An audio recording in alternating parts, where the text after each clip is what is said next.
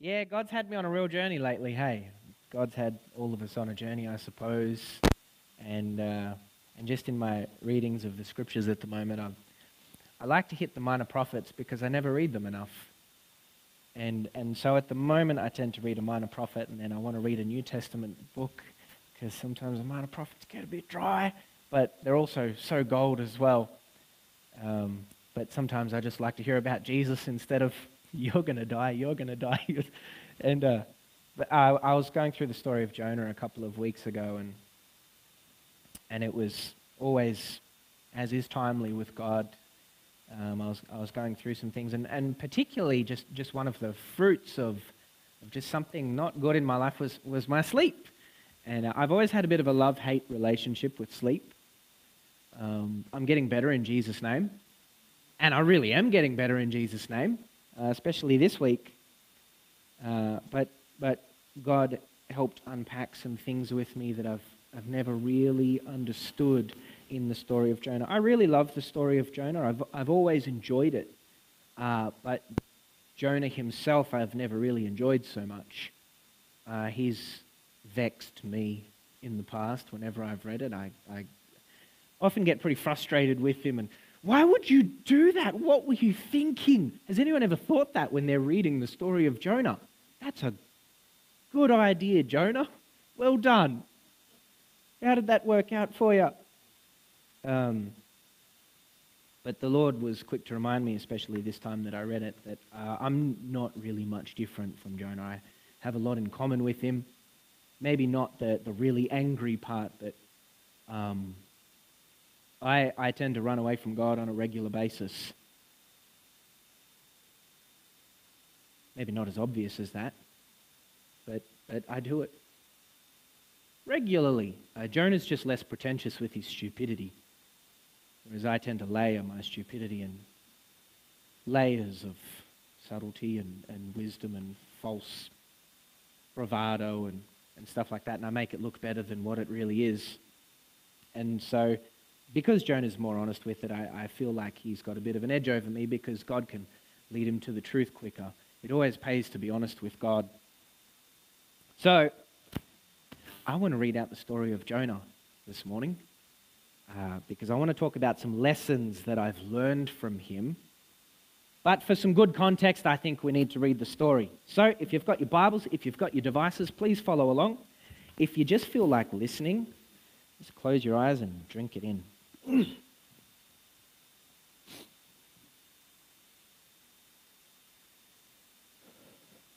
now the word of the Lord came to Jonah, the son of Amittai, saying, You know what? I better pray, actually. Thank you, Jesus. That's the Jamie King paraphrase. Let's pray. Oh, Lord, we thank you for your word and that it is you who speaks and, and not me. And I thank you, Father, that we are all willing to hear from you and to be changed. And uh, only you can bring conviction, Lord. Uh, I can try and persuade people, but it's got no eternal value. Holy Spirit, we humble ourselves and we ask you to speak to us and reveal to us whatever you need to and shine the light of Jesus in our hearts and encourage us. Reveal yourself. Amen. Now the word of the Lord came to Jonah, the son of Amittai, saying, Arise, go to Nineveh, that great city, and call out against it, for their evil has come up before me. But Jonah rose to flee to Tarshish from the presence of the Lord. He went down to Joppa and found a ship going to Tarshish. So he paid the fare and went down into it to go with them to Tarshish away from the presence of the Lord. But the Lord hurled a great wind upon the sea. And there was a mighty tempest on the sea, so that the ship threatened to break up. Then the mariners were afraid, and each cried out to his God. And they hurled the cargo that was in the ship into the sea to lighten it for them. But Jonah had gone down into the inner part of the ship and had laid down and was fast asleep. So the captain came to him and said, What do you mean, you sleeper? Arise, call out to your God. Perhaps the God will give a thought to us that we may not perish. And they said to one another, Come, let us cast lots, that we may know on whose account this evil has come upon us. So they cast lots, and the lot fell on Jonah. Then they said to him, Tell us on whose account this evil has come upon us. What is your occupation? Where do you come from? What is your country? Of what people are you? And he said to them, I am a Hebrew, and I fear the Lord, the God of heaven, who made the sea and the dry land. Then the men were exceedingly afraid and said to him, What is this you've done? For the men knew that he was fleeing from the presence of the Lord because he had told them. Then they said to him, What shall we do to you that the sea may quieten down for us? For the sea grew more and more tempestuous. He said to them, Pick me up and hurl me into the sea. Then the sea will quieten down for you, for I know it is because of me that this great tempest has come upon you. Nevertheless, the men rowed hard to get back to dry land, but they could not for the sea grew more and more tempestuous against them. Therefore they called out to the Lord, O Lord, let us not perish for this man's life, and lay not on us innocent blood, for you, O Lord, have done as it pleased you. So they picked Jonah up and hurled him into the sea, and the sea ceased from its raging. Then the men then the men feared the Lord exceedingly, and they offered a sacrifice to the Lord and made vows. And the Lord appointed a great fish to swallow up Jonah, and Jonah was in the belly of the fish three days and three nights. Then Jonah prayed to the Lord his God from the belly of the fish, saying, called out to the Lord out of my distress. And he answered me. Out of the belly of Sheol I cried, and you heard my voice. For you cast me into the deep, into the heart of the seas, and the flood surrounded me. All your waves and your billows passed over me. Then I said, I am driven away from your sight. Yet I shall again look upon your holy temple. The waters closed in over me to take my life. The deep surrounded me. Weeds were wrapped about my head at the roots of the mountains. I went down to the land whose bars closed upon me forever. And yet, you brought up my life from the pit, O Lord my God. When my life was fainting away, I remembered the Lord, and my prayer came to you into your holy temple. Those who pay regard to vain idols forsake their hope of steadfast love. But I, with the voice of thanksgiving, will sacrifice to you. What I have vowed, I will pay. Salvation belongs to the Lord. And the Lord spoke to the fish, and it vomited Jonah out upon the dry land. Then the word of the Lord came to Jonah the second time, saying, Arise, go to Nineveh, that great city, and call out against it the message that I tell you. So Jonah arose and went to Nineveh, according to the word of the Lord. Now, Nineveh was an exceedingly great city, three days' journey in breadth. Jonah began to go into the city, going a day's journey. And he called out, Yet forty days, and Nineveh shall be overthrown. And the people of Nineveh believed God. They called for a fast and put on sackcloth, from the greatest of them to the least of them.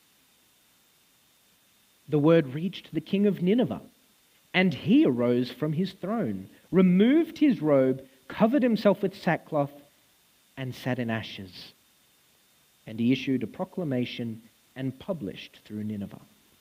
By the decree of the king and his nobles, let neither man nor beast, herd nor flock taste anything.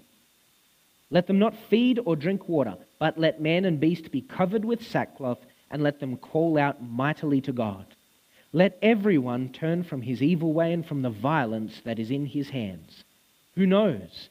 God may turn and relent and turn from his fierce anger, so that we may not perish.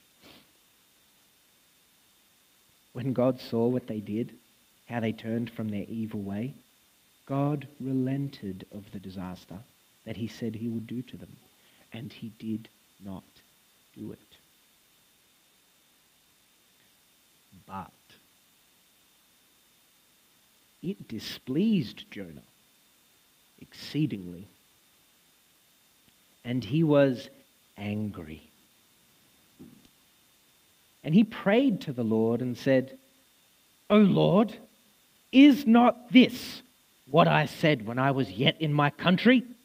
That's why I made haste to flee to Tarshish, for I knew that you are a gracious God and merciful, slow to anger, and abounding in steadfast love, and relenting from disaster. Therefore, now, O Lord, please take my life from me, for it is better for me to die than to live. And the Lord said, Do you do well to be angry? Jonah went out of the city and sat to the east of the city and made a booth for himself there. He sat under it in the shade till he should see what would become of the city.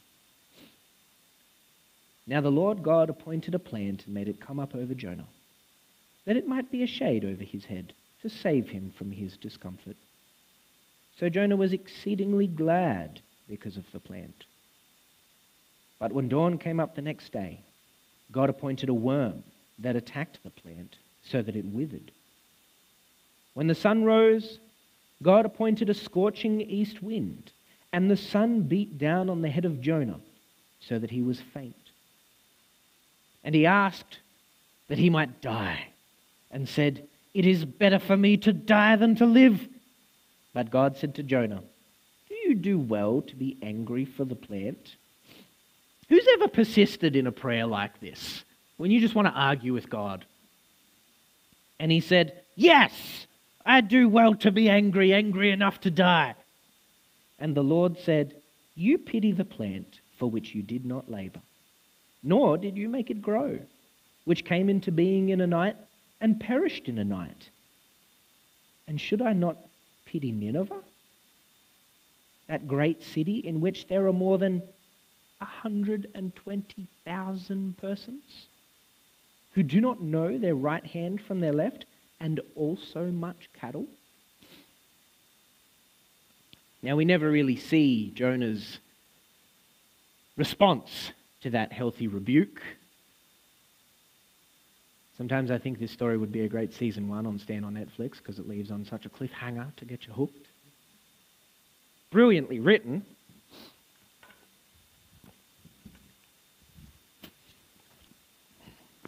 But you know what's interesting?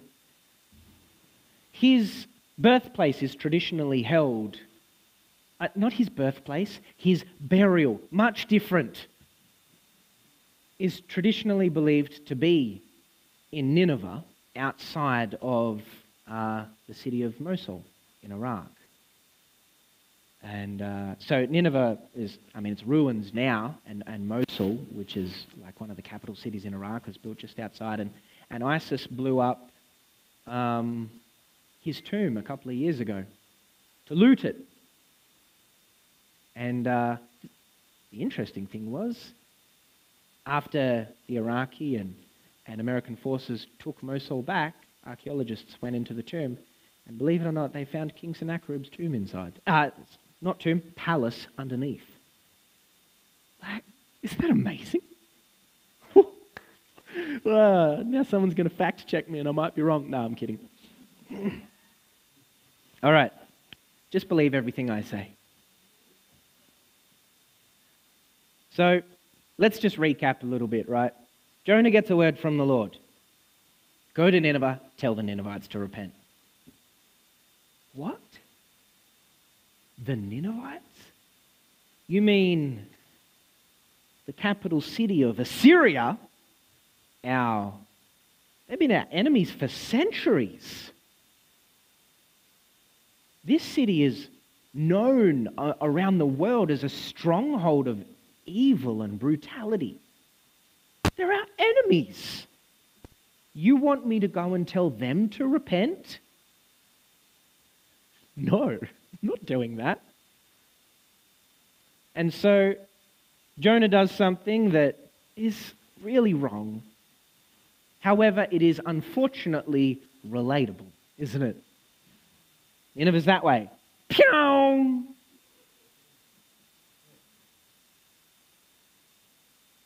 He runs. This highlights the first issue that God wants to deal with, and it's called double mindedness. Everyone say double mindedness. Oh, God has been dealing with me in the area of double mindedness, which has robbed me from sleep for probably 15 years. That's how bad my double mindedness has gotten.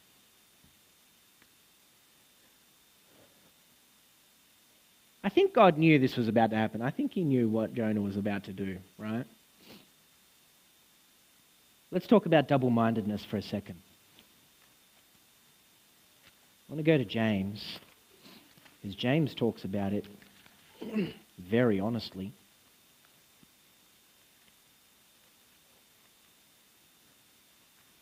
James chapter 1, verses 5 and 7 says, If any of you lacks wisdom, let him ask God, who gives generously to all without reproach, and it will be given him. But let him ask in faith, with no doubting. For the one who doubts is like a wave of the sea that is driven and tossed by the wind. For that person must not suppose that he will receive anything from the Lord. He is a double minded man, unstable in all his ways. And how picturesque that Jonah, the double minded, doubting, unstable man in all his ways, puts himself on a ship that is literally buffeted by the winds and the waves as a result of his double mindedness. He really is a prophet.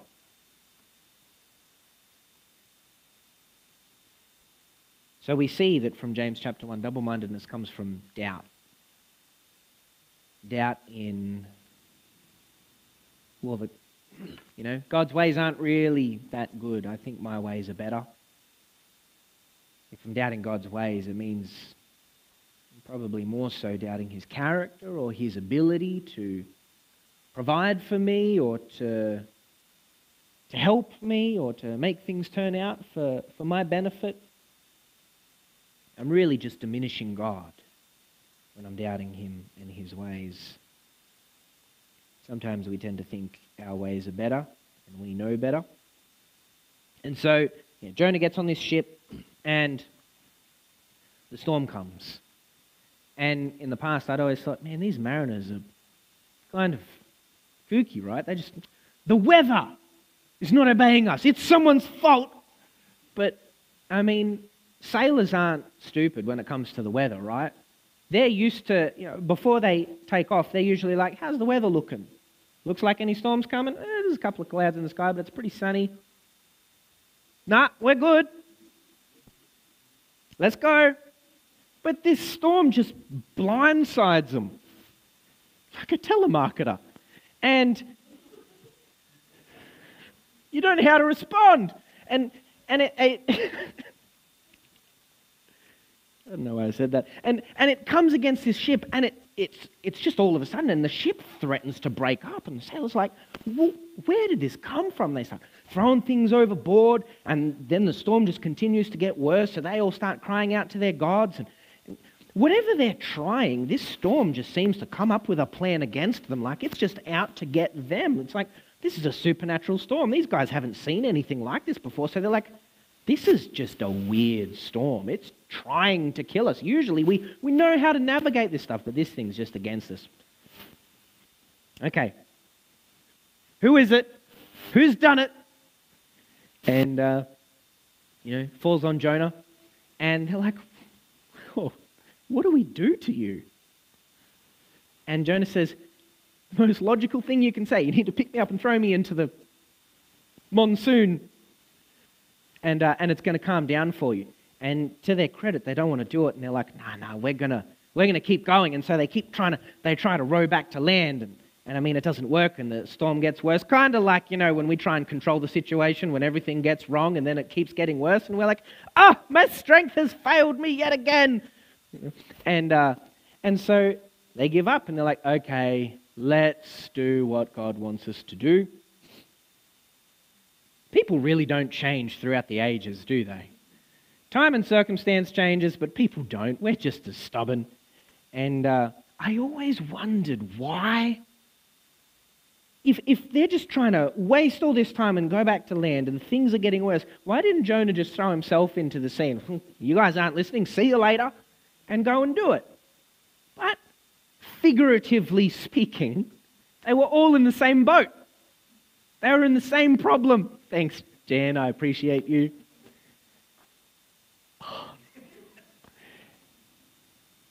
Which means the mariners had to apply faith.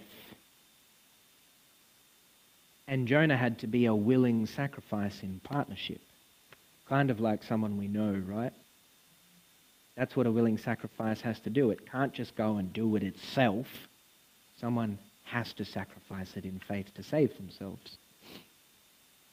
And this is the, well, it's actually the second time in this story so far that we see Jonah as a type of Christ. I'll leave you to figure out the first one. As a result, they all commit themselves to the Lord because no other God did that. And, all right, Jonah's in the sea. Fish swallows Jonah. Some people believe it's a whale. The Bible never says whale, it just says big fish. Might have been a whale, might have just been a big fish. And uh, man, you read some of the weird legends around this story. He got swallowed by the fish, and inside was a giant temple, and there was a pearl in the middle that this fish swallowed that illuminated the whole place. And, and then he got into a bout with the Leviathan. You, you read some, some crazy stories that, that uh, some cultures hold. But he's in this fish, and he prays the most amazing prayer. And it's just this has become my favorite prayer in the Old Testament because it's just got such a new covenant theme to it. This is where he repents of his double mindedness. He doesn't repent of his hatred towards the Ninevites, but that's okay. One thing at a time. We'll get there, Jonah. You're on the right track now. It took you being inside a fish to get there, but we're, we're, we're on the way. And uh, so he, re- he repents of double mindedness here. And I was looking at the way he prays, and this is really, a, so it's a prayer of repentance. And so when I'm reading it, I'm comparing the way I repent with the way Jonah repents. And I've found that the way I repent is very different to the way Jonah repents. And it's not necessarily what he says that catches me, it's what he didn't say that catches me, because looking at my prayer, I say some things that he doesn't say. You know what I tend to say? I'll thank Jesus that he's done all the work. But I will nullify that by saying, Lord, please help me to do better. What's wrong with, Lord, please help me to do better? It's still putting the focus back on my efforts. Please help me not to sin against you. Like, there's nothing wrong with those words in themselves, but I know where that prayer is coming from, and it's not coming from the completed work of Christ. It's coming from, Lord, help me to give a better performance. And, and I, I don't see that anywhere in Jonah's prayer. You know what I see? I, something to the effect of this. This is what I see Jonah's prayer as. I was dead. If I wasn't dead, I was dying and passed out, and I was expecting to die. But you brought me to life. Oh, thank you. Salvation belongs to you alone. You alone are worthy to follow, and because salvation belongs to you and you've done this in my life, I'm just going to follow you. It's not, Lord, please help me to do better. It's, I'm going to follow you because I'm thankful because I know you've done it all, and my efforts count for nothing. I mean, if you ever want to say that people had a salvation experience in the Old Testament, I still believe they did. I, I would say that prayer is a pretty good candidate. Because he was changed when he got out.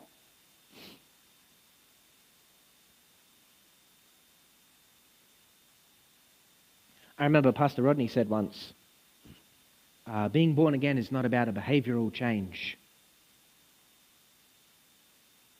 I'm going to take it a step further. Neither is sanctification. Sanctification is not about a behavioral change, it's about becoming more of a believer.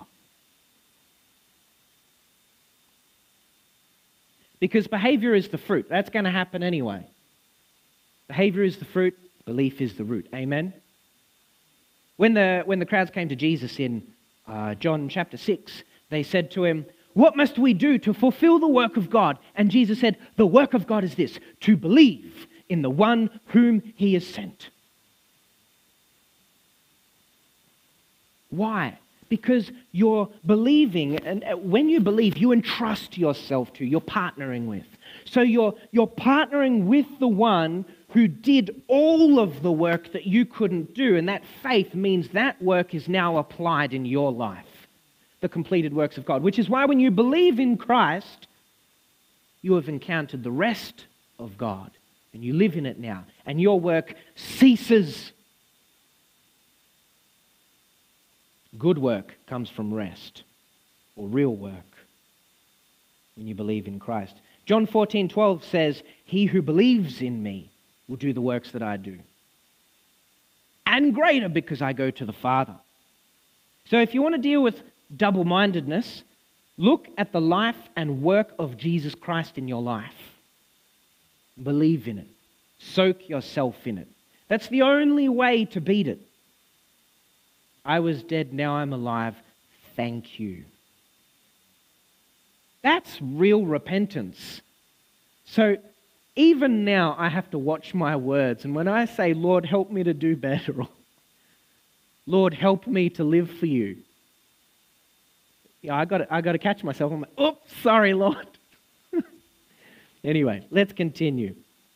That's really the first point double mindedness.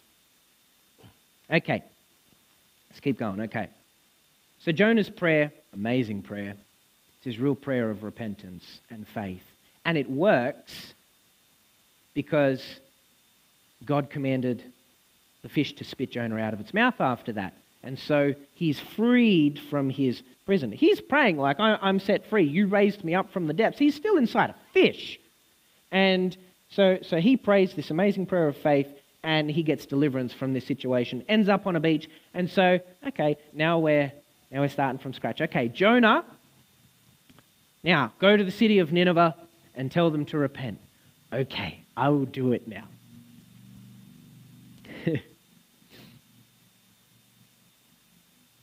I think it's important to note that uh, Jonah's journey didn't begin when he finally obeyed.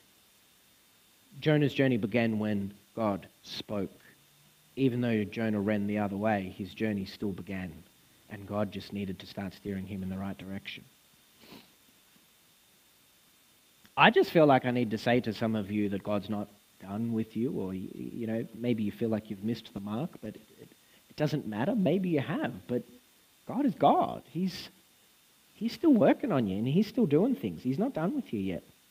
And so Jonah goes to Nineveh, and he walks through the entire length of the city, and people start repenting left, right, and center. And Jonah sees this, and okay, the king repents, the people repent, the barn animals repent, that's real repentance when every man and literally his dog gets on their knees and raises their hands.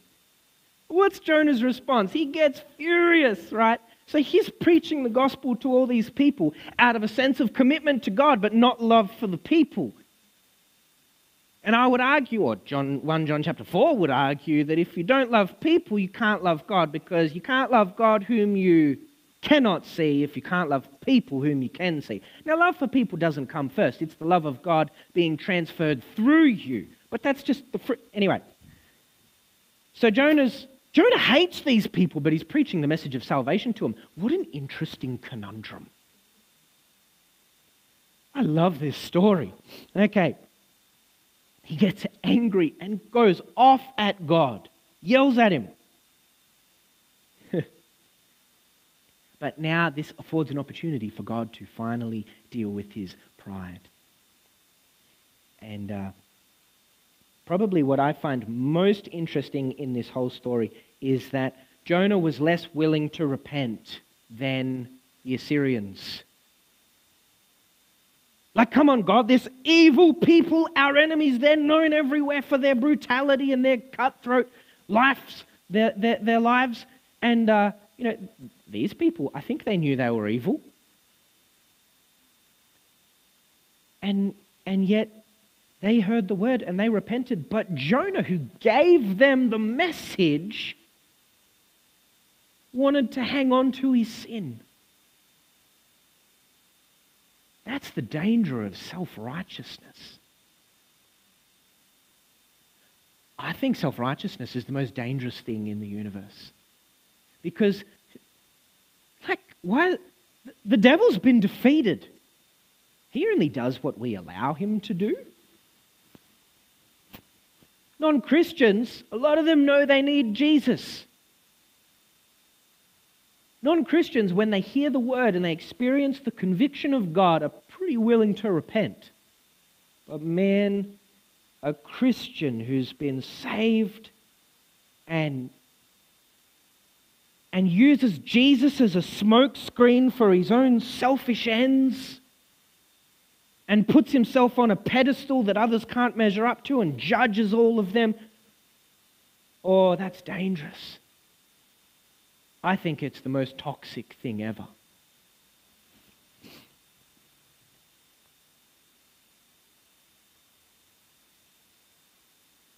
I think he, uh, that's why God picked Jonah.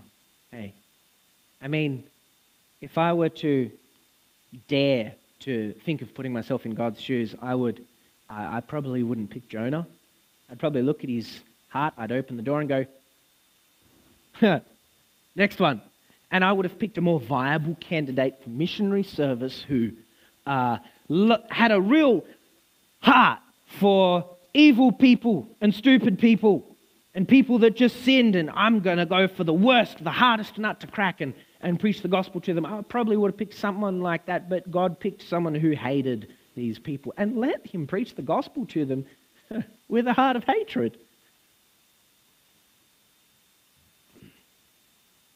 And so we see this amazing story of God's redemptive purposes from two perspectives. We see how God brings a whole people group to repentance.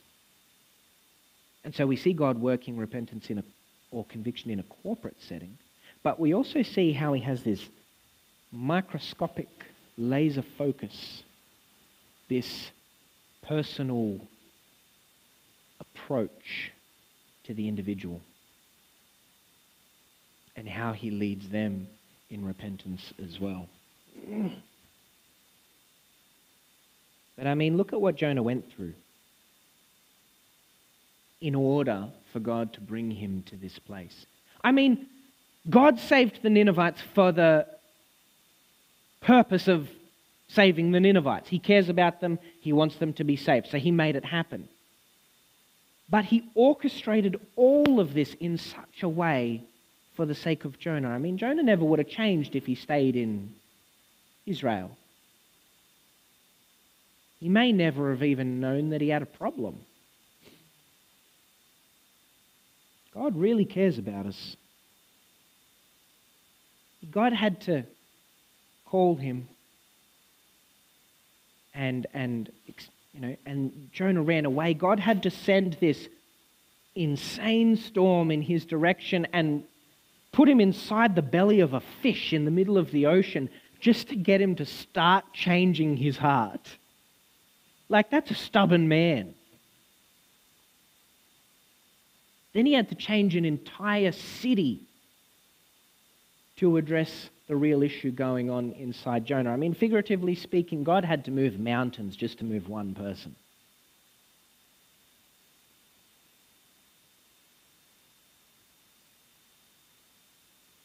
I mean, I have the potential to be stubborn, but I don't want to wait for everything around me to be moved in order for me to be moved. Amen?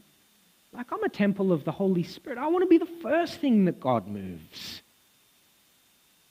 And because of God's movement in me, I want that, that testimony to shine and, and cause other things around me to move. Like, is that not what we want? What's the point of going through all these things if we're just trying to get to the other side? I'm just trying to get through it. Or sometimes, you know, a more noble motivation might be, well, I want to be an encouragement for other people. Great. Do you want to be an encouragement for other people just to get through their problems and remain the same person? Or do you want them to push closer to Christ in their problems? What are you trying to encourage people to do? There's a big difference between the two. I don't want to waste my time going through an issue and then and then think, what did I actually get out of that? Am I tougher and think I have more strength than what I really have? Like I'll just concrete myself in my own pride. God can't work with pride. Pastor Steve says it to me all the time. I don't know why I don't need to hear it. Maybe you should say it to Pastor James or something. See what I did there? Pride can't take advice, not even God's advice. I'm sorry. I need to hear it a lot.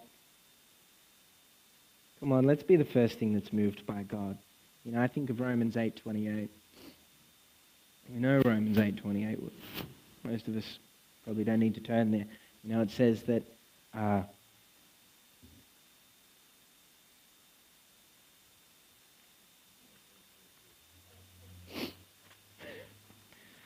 Thanks. and we know that for those who love God, all things work together for good for those who are called according to his purpose. Great scripture. I quote it a lot. But what's it talking about? Is it talking about God works all the circumstances in our favor? Is it talking about just favor with the things around us? I don't think so. When I look at the context of the whole chapter, it's talking about something else. But let's just let's read the very next verse, 29. For those whom he foreknew, he also predestined to be conformed to the image of his son, in order that he might be the firstborn among many brothers. The whole purpose for you going through things is for your Christ likeness. Doesn't need any other reason. You might say it's for other people. Your Christ likeness, if you're growing in Christ likeness, it will shine to other people. It's just, it's a fruit. Grow in Christ likeness. Hallelujah. So you want to deal with double mindedness? You look at the life of Jesus Christ and his work and become more of a believer in it. Don't focus on changing your behavior. And uh, you want to deal with self righteousness in your life? Humble yourself and assume that you haven't got it all together yet. Pray the prayer of David Lord, show me my hidden iniquity and lead me in the way of everlasting. I think when David wrote that, he wasn't feeling like there was an issue. But he knew the nature of God and he knew the nature of himself, so he knew there was a problem anyway.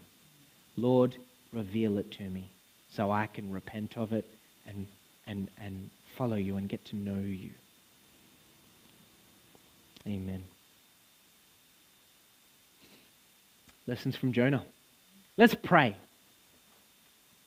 Thank you, Jesus, that you care so much about us, that you don't just want to save other people, you care about our mind renewal. You want to expose those things in us that are at war with you. because you want us to become like you, because it's best for us. And Lord, you lead us in paths of righteousness for your name's sake. You get glory when you change us. It's so worth it, God. We were dead, and now we are alive. You did it all, not us. Lord, expose in us those areas in our lives where we have diminished you, where we doubt you and doubt your ways, or think that our ways are better, Lord God, or our ways feel better, or, or we're in control, Lord God. We don't want any of that. We want to entrust ourselves to you. We want to believe in you more. Lord, would you expose in us where those things in us are that we don't even know they're there?